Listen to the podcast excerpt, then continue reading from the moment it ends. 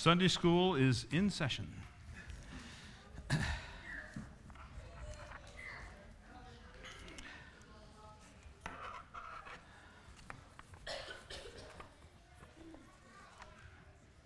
Thanks.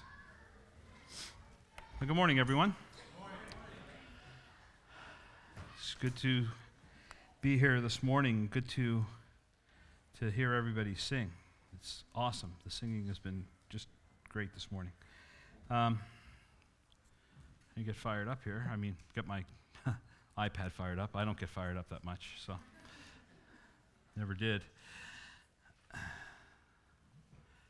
Let's uh, let's look to the Lord for a moment and have a word of prayer. Father, thank you this morning that we started off singing, "Are you washed in the blood of the Lamb?" We thank you for the precious blood of the Lord Jesus Christ, the one who died for us, who gave himself for us, and washed us free from sin in his blood.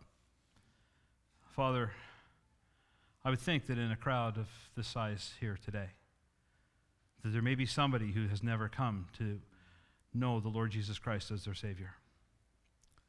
And Father, I pray that you would deliver them and save them from their lost estate that they would leave this building knowing that when they go into eternity, they forever will go into the presence of God. I just pray for help in um, looking at this difficult passage this morning. I pray you would make it relevant to us. I pray that you would speak, not me, and that our hearts would be changed and reached. In Jesus' name, amen. I'm trying to get used to the new setup. The eyes in the back of the head are working on the on the thing, so I don't have my TV, so I have my my iPad, so I'm I'm kind of simulcasting a little bit with what they're doing at the back there. So, last week uh, we were away and we were at um, Marguerite Valley Baptist Church on Sunday morning, and man, that place is alive. I mean, it was awesome. Like there was little babies, there was old people, there was everybody in between, and the speaker went for one hour over time. No, not, not an hour, an hour overtime. And I was so inspired. but seriously, it really was. Uh, the night before, the Saturday night, they had a youth rally there. Four young people got saved. Amazing. And uh, this guy, he's an evangelist. He's originally from Chile. Uh, grew up in the gangs in Toronto. And God miraculously saved him at 24 years of age and just on fire. I mean, just on fire. This is amazing. This, this, this guy was just so excited about the church and so excited about Jesus that you're sitting there thinking, I hope this never ends. I mean, who cares? He's an hour over, but I hope it never ends. Now, I'll tell you, I'm not going to have you that excited this morning, but it may seem like it's never going to end. So, all right, we're going to continue in our studies in Daniel chapter 9, and we're going to look at understanding prophecy. And um, we, we, we did spend some time in Daniel chapter 9 a little while ago. And if you may remember, Daniel was um, in his study and he was reading the, the book of um, Jeremiah. And it dawns on him, well, I've been here an awful long time. And Jeremiah says here 70 years. Well, that's almost up. We're going we're to be getting out of here. So he's thinking about that in preparation. And then, then he, it gets him to, to prayer and saying, okay, you know, Lord, we got to go back, but we haven't dealt with our sins. We, we, we, he just pours out his heart to God. And we looked at that prayer of Daniel. And then in the last part of that book, a very difficult passage, but probably one of the most pivotal, pivotal um, um, prophecies in all of the scriptures, verses 20 to 27. That's what I want to look at this morning. It's called, you know, by many, the, this, this chapter, the backbone of prophecy, as one, one writer says. Um, I'm assuming that when I'm looking at something here, that, okay, I can check over there, see if it's up there. Uh, okay. Oh, yeah, I change. Sorry. I'm, I'm blaming these guys back here, but it's me. I have to make a couple, two changes here. Okay, so prophecy. I mean, everybody says prophecy is so hard to understand. Why do we study prophecy? Like, really? Well, it makes up a quarter of the Bible. A quarter of what is written in the scriptures are written by prophets, and it's prophecy. It, it prophecy gives validity to the Bible. Everything has been fulfilled that has been asked or uh, has been prophesied 100%. You see, when a prophet of God makes a prophecy and he comes in at 95%, they kill him. Hmm. Or God will say you're a false prophet. Because when God prophesies through a man, God is 100% accurate. And when you read prophecies, things like, I, I, like that series that John is going through because he's talking about the life and, and the person and the times of Jesus Christ. But you go back and you look, and it even tells you what city he's going to be born in. You go back to reading Isaiah 53, and you read all of these things that were written hundreds of years before Jesus even appeared. And they're fulfilled with 50% accuracy? No, 100% accuracy. Prophecy proves the Bible to be true. Prophecy gives us great hope for an eternal future. You know, I read the book of Revelation and I say, huh, why am I worried today? I know how it's all going to end. I know where it's going. Thank you, David. I would have thought more people would say amen because we all know how it's going to end. Christ wins. We win if you're one of his. And prophecy makes sense and gives us perspective of the world events as we see them unfold today. If you read about Israel, if you read about things that are unfolding in the, in the newspapers and you see things that are happening, things in technology, things in the Middle East, and you read them and you look at them in light of prophecy and you say, I know why that's written. I know why that's happening today.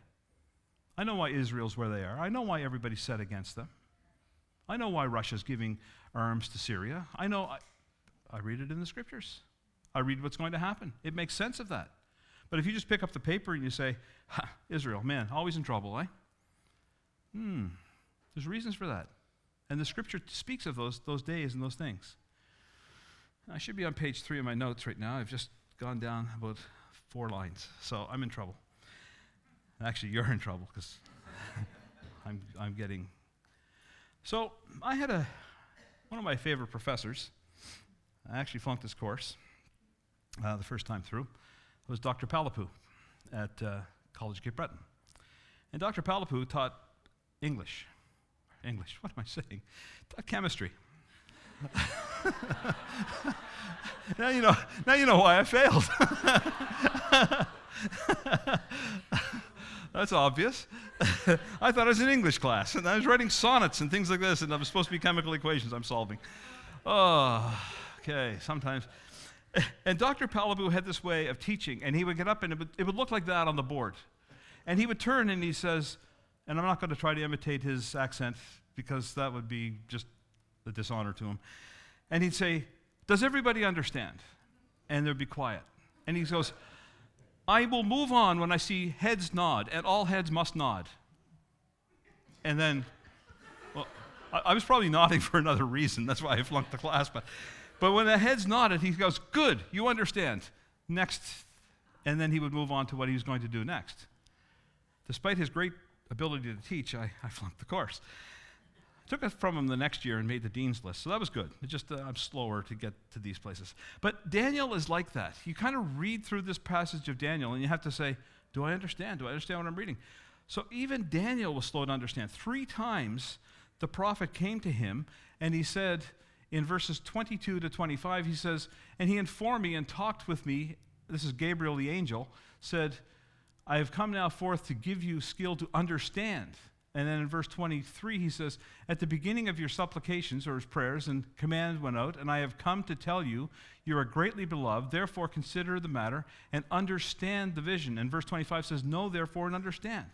So this morning I want to talk about understanding prophecy.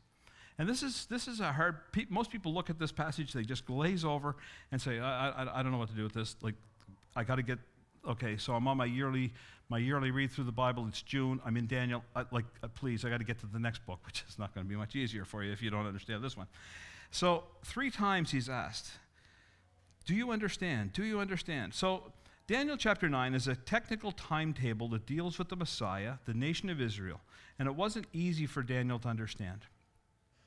But here's the thing as it comes together, you'll start to understand when, when we go through this.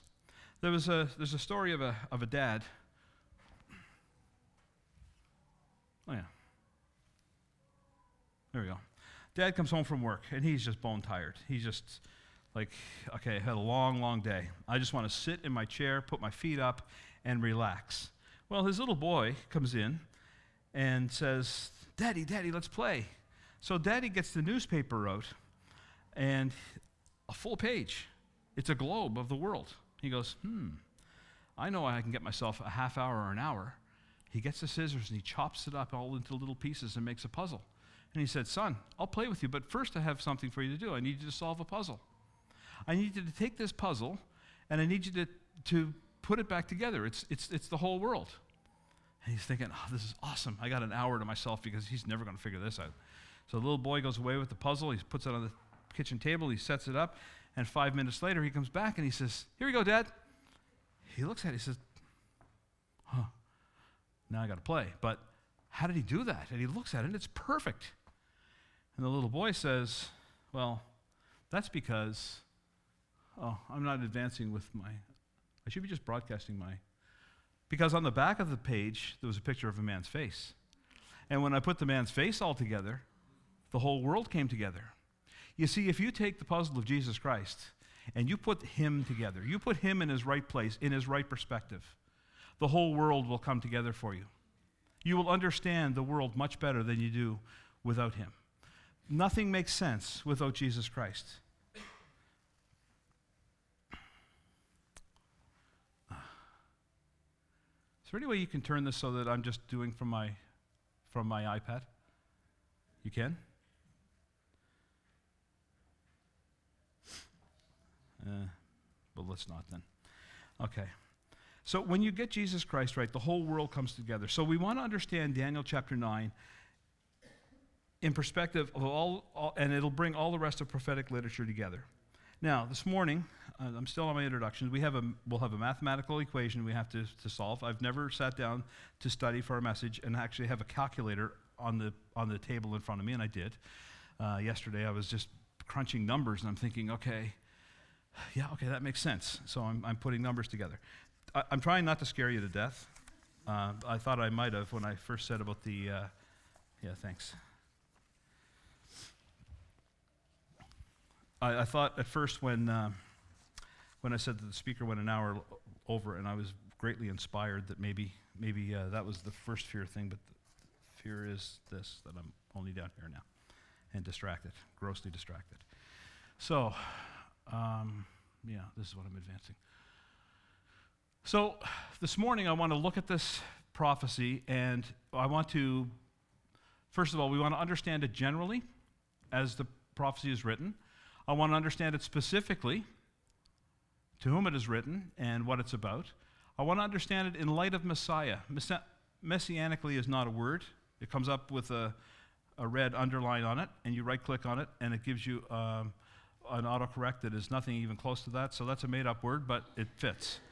Uh, and futuristically, I want to look at it. And then finally, practically, if we do all of this and don't look at it practically, what's the use? So, Daniel has been reading the book of Jeremiah, and he, and he falls to his knees in prayer. And it's amazing. Like, I, I, wish we had time to just go into some of the stuff that's written here. It talks about how long it took Gabriel to actually fly from heaven to come down to be with Daniel, or for wherever he came from, to fly. Thank you to fly to be down with to be with Daniel in, in Daniel's presence, and um, it, it's it's amazing. But but he's reading this prophecy, and he falls to his knees in prayer, and then it's in the year 538, and Daniel, he's about 86 years old. Okay, this doesn't match, Matt. What's up there? Okay. Uh, he, he's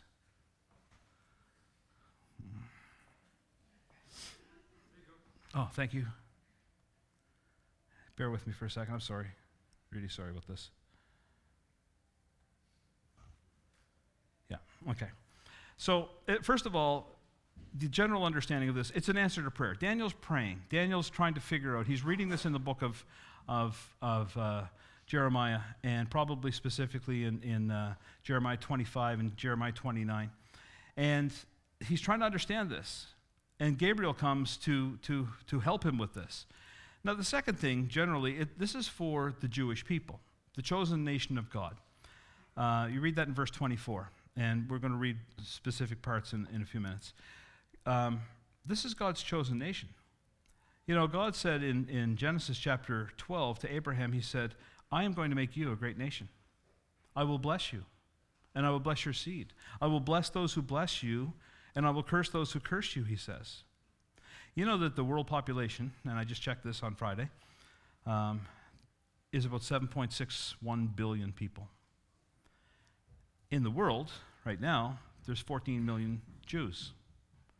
0.18 of 1% of the world's population are Jewish. 0.18 of 1%, not 1.8, 0.18. One third of all Nobel Prizes have been given out to Jewish people. Isn't that amazing? Isn't that amazing? That is a, a, a nation that God has blessed. There is no doubt about it. Israel is about a th- one three hundredth the size of China, but gets probably 30 times the headlines. It's an amazing nation. You know, Adolf Hitler tried to target and kill six million, he killed six million Jews, he tried to get rid of them all. Iran and much, much of the Middle East would like to wipe them all off the face of the earth. But this is a special nation for God. God has chosen Israel as his nation. He has chosen the Jewish people. God's desire for his nation is that they be saved through the Messiah, through Jesus Christ. That's his desire. That they come and they and they, they come to know him as Savior. There's only one way to Jesus Christ. It's not by being Jewish. It's not by obeying the Jewish laws. It's not by coming to church, it's through Jesus Christ. But God has taken this nation as a special nation. He sent his own son to be a Jewish man to come and die for that nation. The third thing, it sets out a time of 70 weeks here. It, it, determined, it says in the, in the text. Determined means cut out. A specific period of time is cut out. God is very precise his timing is always perfect. The Hebrew in this, in this verse, let, we'll, let's read through a couple of these verses in a second here. The Hebrew in this is Shabua Shabim, which means 70 sets of seven. It's not necessarily seven weeks, it's 70 sevens. So it's specifically, specifically speaking of days, don't know. Weeks, don't know. Years, don't know. Most translators and most Jewish translators interpret it as 70 weeks of years. So let's, let's open up your text and, and we'll read part of Daniel chapter 9. Verse 24.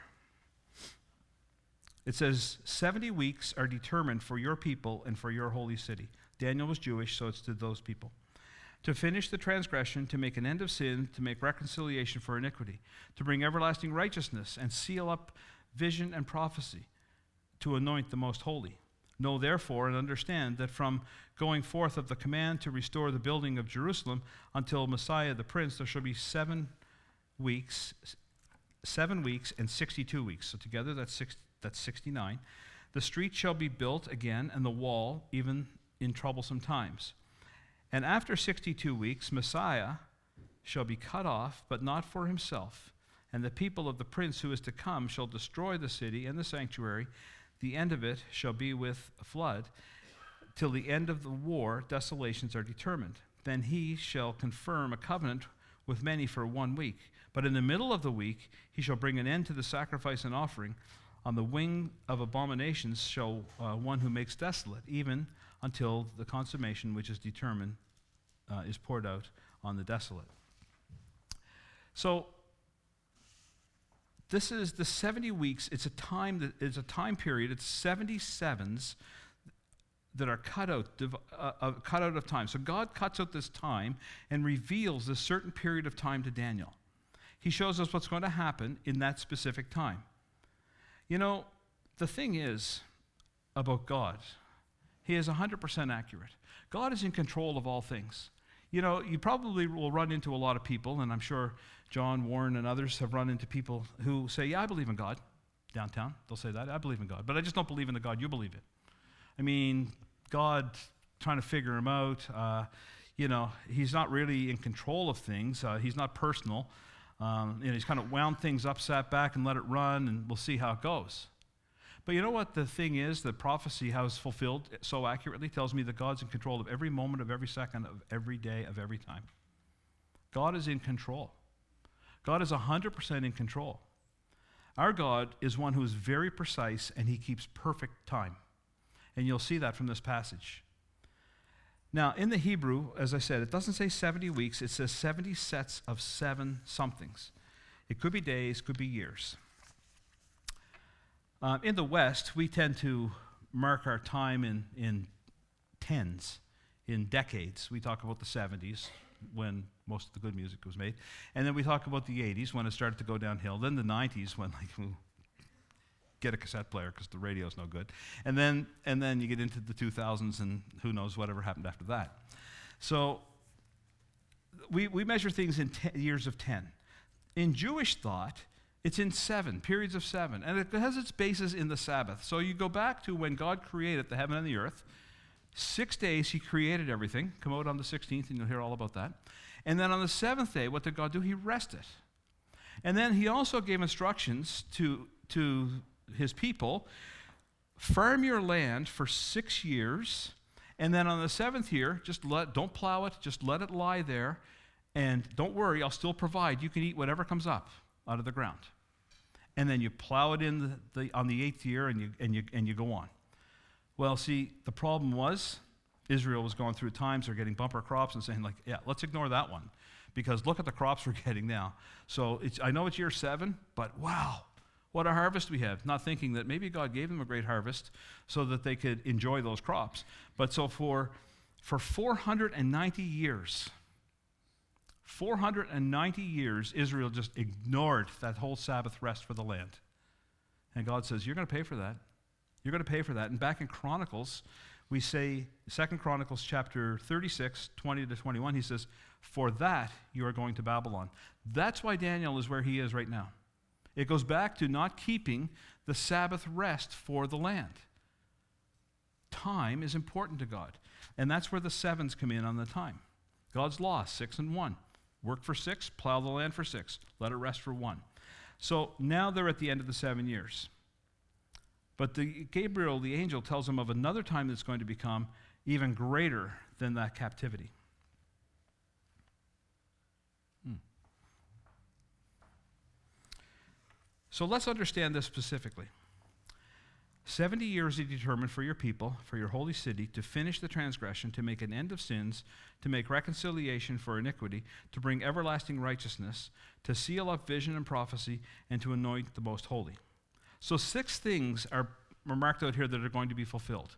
Three are past, three are negative, and three of them deal with sin. Three are future, and they're positive, and they deal with the kingdom. So let's look at the first ones, the past ones. It says right in this, in this verse that I put up here. First of all, finish the transgression, singular. The sin, the whole principle of sin will be dealt with in this period, in this time that he's speaking of. To make an end of sins. You know what? Transgression is one thing. Transgression is just the whole world's offense against God. When I start talking about sins, that gets a little more personal. That's me. Sins, I have a mountain of them. Sins, that's you. You have a mountain of them and they need to be forgiven. So, this is talking of a period where sins are going to be forgiven. This is, this is, this is why this is coming. And then to make reconciliation for iniquity. We are more than conquerors. Did we sing Boldly I Approach this morning? No, we didn't, did we? Oh, it's on the list. We'll have to do it tonight. So, boldly I approach. I can come to God. Boldly I can approach God. Why? Because I now have been reconciled. You know, if I'm at work and I have a problem with my boss and you know, we just blow up over the phone. I slam the phone down his ear. Think I could pick up the phone tomorrow and boldly approach him?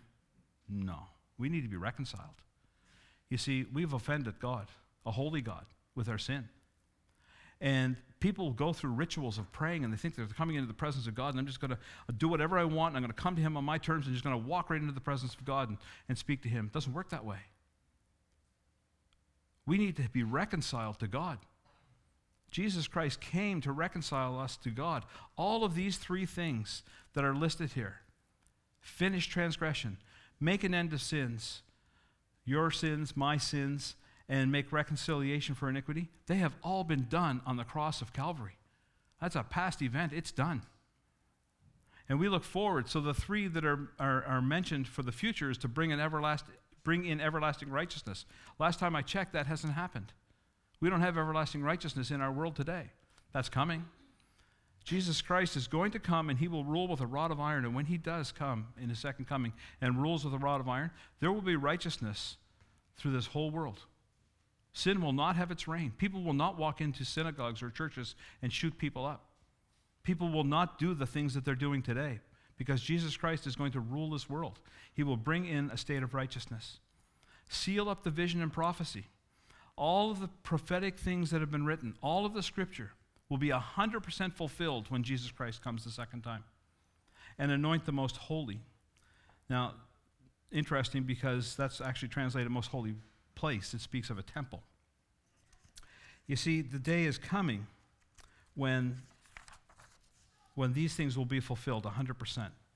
It's believed that that holy temple is perhaps referring to what's mentioned in Ezekiel chapter 40. I'm, I'm kind of out there on that. I don't know what to fully understand from that. So, but I'll just leave that for you to go home and study.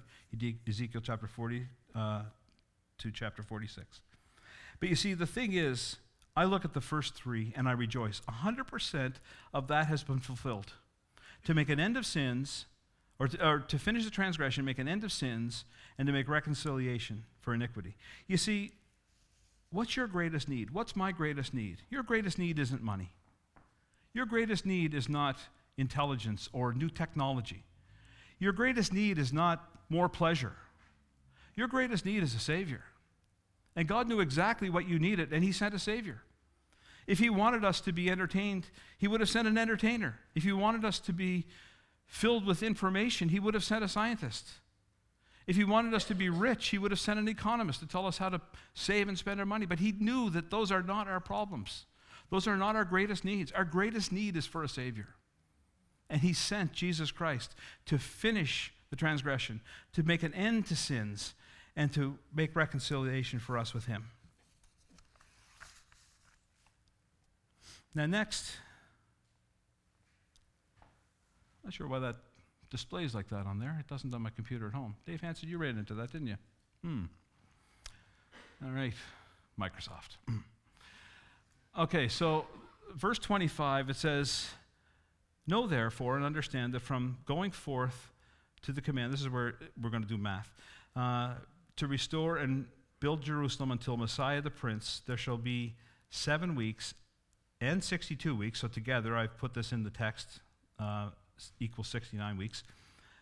The street, um, okay, the, the street shall be cut, uh, shall be sorry, built again, and the wall, even troublesome times. And after 62 weeks, Messiah shall be cut off, but not for himself.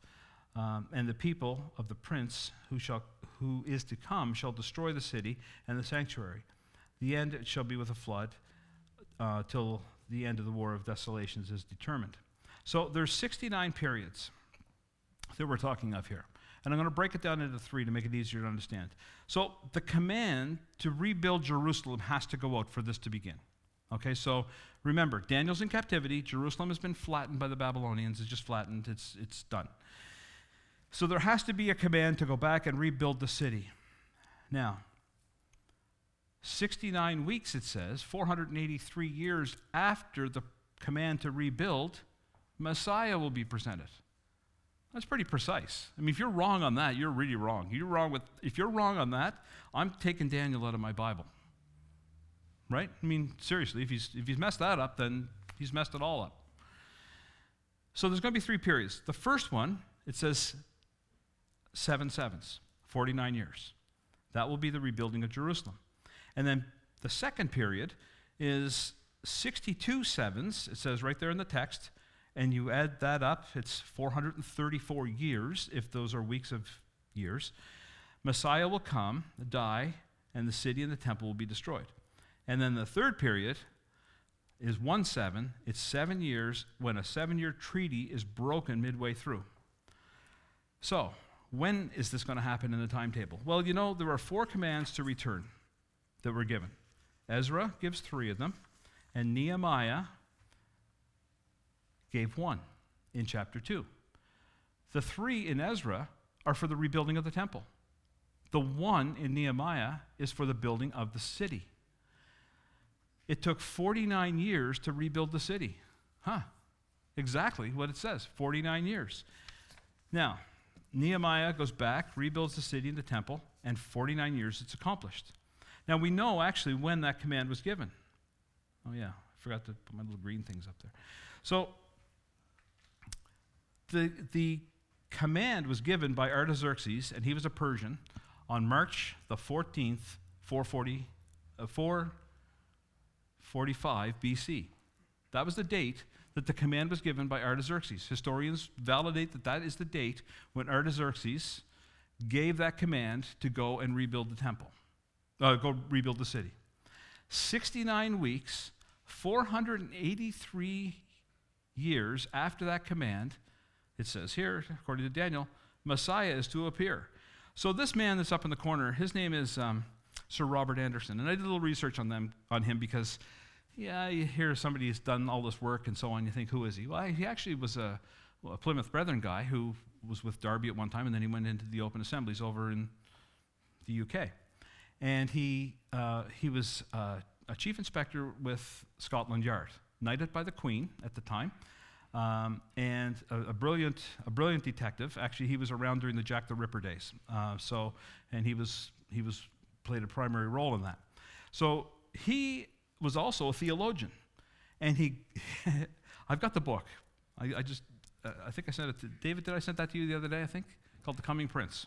If you want it, I can send it to you electronically. You can read it the coming prince. There's all kinds of different things in it. But, but what he did was he meticulously sat down, he started marking out time one week, two weeks, blah, blah, blah, blah, blah, and came to the conclusion, and it's been validated, that in exactly 173,880 days, which is 483 years, you arrive at April the 6th, 32 AD. Well, do you know what happened on that day? Well, you do, because I put it up here. Jesus Christ ascended the Mount of Olives. You read it in Mark 11 he rode a donkey into Jerusalem. Partway down, he wept over the city. And as he went in, they, they, they cried out, Blessed is he who comes in the name of the Lord. And he's presented as the one who comes in the name of the Lord. He wept over the city. He said, You should have known about this day that it was for peace. How should they have known about it? It's in the book of Daniel if you, if you look at the numbers. Right to the day, right to the day from when the command was given, and you count ahead 483 years which is your 62 weeks, as it's said here, right to the day the Messiah is presented in Jerusalem. I don't know about you, but that's pretty accurate stuff. This is a heavenly vision that's revealed to, to, uh, to Daniel. To make it easier for you, a picture's worth a thousand words. I just used a thousand twelve words you'll see 70 years of exile, then you've got 69 weeks. Seven weeks for the rebuilding of Jerusalem, 434, the time leading to the Messiah. Messiah comes, and then we're going to read about this being cut off, and we're in this period called the church age, which I will talk about in a minute. So, to further understand this, it says that the Messiah will be cut off. It says this in verse 26. In verse 26, it says, after the 62 weeks, Messiah shall be cut off, but not for himself, and the people of the prince who is to come shall destroy the city and the sanctuary, and so on. Messiah shall be cut off. The word, the Hebrew word is karath. It means to cut off, but it also implies by the cutting of flesh. Messiah will die. Daniel predicted that Messiah will die. Not just come, but die. And it says, not for himself. Jesus did not die for himself. Jesus did not end up on that cross because of some Roman travesty of justice. He ended up on that cross to die for others. He died there for you and died there for me. Daniel predicted this exactly as it happened. And then we read of the people of the prince who is to come shall destroy the city. Well, in AD 70, Titus uh, Vespasian took over Jerusalem. He killed a million Jews. He starved over 100,000 Jews and totally flattened and decimated the city and the temple. The accuracy in this is amazing. When Daniel wrote this, there was no temple in Jerusalem, remember. He's writing about a temple. He's, the, it, there's no temple, there's no sanctuary in Jerusalem. He's predicting events that will take place after a temple is rebuilt. And predicts that the Messiah is to arrive somewhere before 70 AD. It's an amazing, amazing accuracy. Now, you need to understand it futuristically. First of all, the final uh, seven year period, there's a gap. There's a final week of seven years. But before that, there's a gap. And I put this up so you can try to understand it graphically. The gap that is there, we are in that. It's the church age. The church age is from when Messiah is cut off until we hit this final seven year period of world history. We're in it right now. We're in that, in that gap right where that blue arrow is pointing. When that period comes, there will be a final seven weeks, and there's somebody going to come, a revival of the Roman government, the Roman Empire, in that final seven weeks. They're going to make a pact with the people of God. They're going to make a pact and say, you can go rebuild your temple. You can, hey, you can start your sacrifices again. You can go back into your land and so on. And in the middle of it, it's going to be cut off. This is, this is, even Jesus speaks of this happening, being fulfilled. In Matthew chapter 24, Jesus spoke of this event. Matthew 24, 15 to 30. Read that for yourself. It, it's amazing. And he says, as told by Daniel the prophet, not Daniel the guy who made stuff up, not Daniel the historian, but Daniel the prophet. Jesus Christ believed Daniel was a prophet telling what was going to happen in the future. So we are in that church age, and then in this last seven weeks, there is going to be, or the last seven years rather, there is going to be a pact made, and then halfway through, it's going to be broken.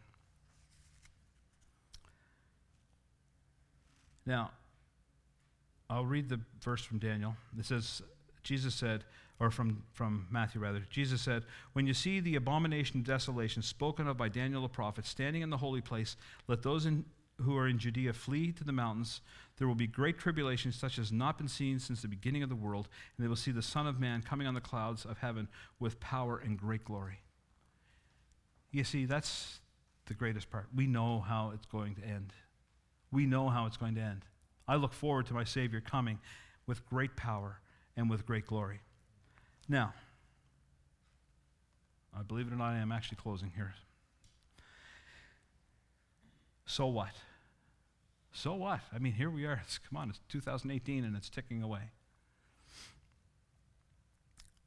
If we just walk out of here and say, well, that was a lot of great facts and figures, and I, I guess you proved a few things, and that was kind of cool, then you know what? That's all for nothing. If it doesn't make a difference in us right here, right now, today, then why are we studying the scriptures? We have to learn from this. The first thing we learn is prayer. Daniel, reading the, the Word of God, found it hard to understand, and he prays and he cries out to God. What happens? God answers his prayer. God sends Gabriel and he speaks to Daniel. He answers his prayer, gives him more interpretation of what's going to happen, shows him his future, gives him security. You know, Daniel, um, Daniel was not in, a, in an easy, easy time. Daniel was a captive. His, everything he knew was taken away from him at the age of 14. You know, we talk about, oh, I'm going through such a hard time. And I'm not trying to downplay it. We, you, you probably are. I've gone through it too. And sometimes we go through great difficulties in our lives. I just want you to know that Daniel went through great difficulty in his life. And when you read of this, you understand how God works in the life of people going through difficult times and answers their prayers. He answered his prayers. Secondly, I ask, do you enjoy spending time with God? You know that Daniel's prayer takes three minutes to read. That's it. Often we'll say, oh, I'd like to pray. I don't have time. I, I just, I, I got to get going here. Well, I say that you say that, but I, I do that. That's what I do sometimes. Like, I, would like to stop and pray, but I don't have time. I, like, I got to go. You don't pray in your car. Pray on the way to work. I know people who pray on their way to work. Read out loud in the car. Nobody else is there except them and God. Three minutes Daniel took for prayer here. Can you find five? Can you find ten? Can you find a, a period in your day to pray, to spend time with God? Second thing we learned about is providence. We learn from this that the hand of uh, somebody, I like this the way somebody put it. providence is the hand of God in the glove of circumstance. God is working in circumstances. God is working behind all of your circumstances. You may not see what He's doing, but He is working. Daniel's trying to figure this out. But here's God working behind it all, reveals to him the whole future of humanity. Daniel walked with God for 70 years in trial and captivity. 70 years. Sometimes we look and think, I just want this trial to be over. I, that's the way I am. I get a flu and I think I'm going to die. Maybe if I just die, this will be better. And you realize that two days into it, you're starting to feel a little bit better. But I don't want to be just a little bit better. I want to be a whole lot better. I think, oh man, I'm sick for five days. Crisis. Get the red button and push it. You know that, and that's that's the way we live. Daniel was 70 years, 70 years in a in a regime that that hated God, that worshiped false gods, that worshiped devils. Daniel grew up there for 70 years, but yet he walked with God for those 70 years. Can you walk with God in your circumstance? Can you walk with God through your hardship? Is it five days? Is it 10 days? Is it 50 years? Is there difficulties in your life?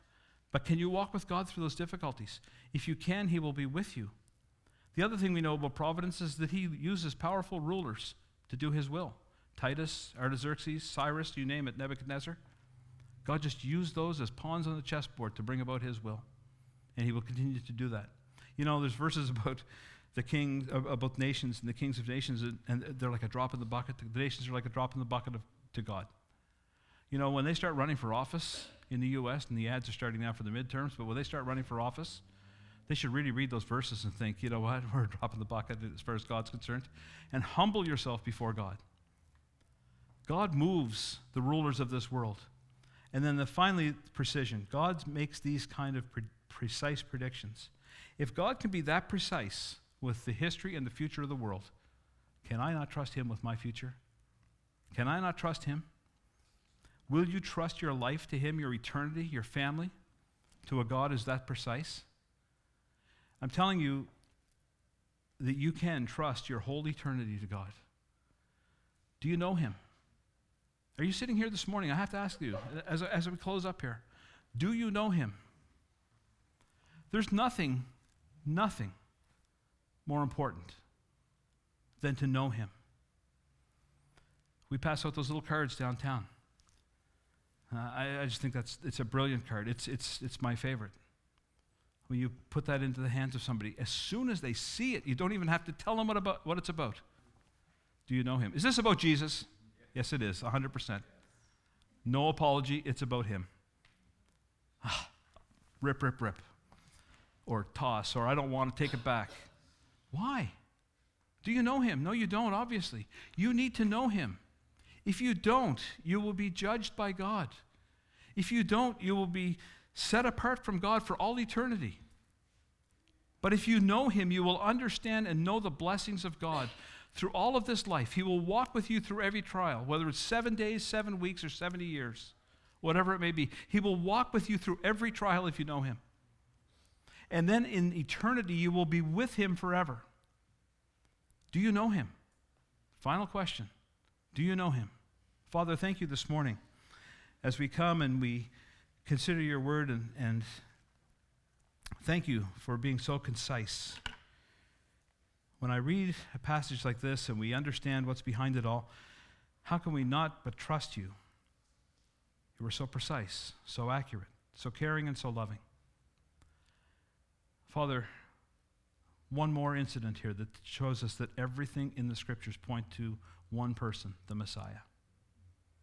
We thank you, Father, for that one who came. We read that he was cut off, but not for himself. Father, it was for me. I pray that every person here this morning can say that. Jesus died for me to put an end to my sins. Father, I pray if there's a soul here this morning who does not know you, they will come to trust you and have their sins forgiven today. I pray for those of us who struggle, we all struggle. Some of us admit it more readily, some of us just keep it to ourselves, but we all struggle with something. I pray that we will trust you. I pray that we will walk with you as Daniel walked with you for these 70 years.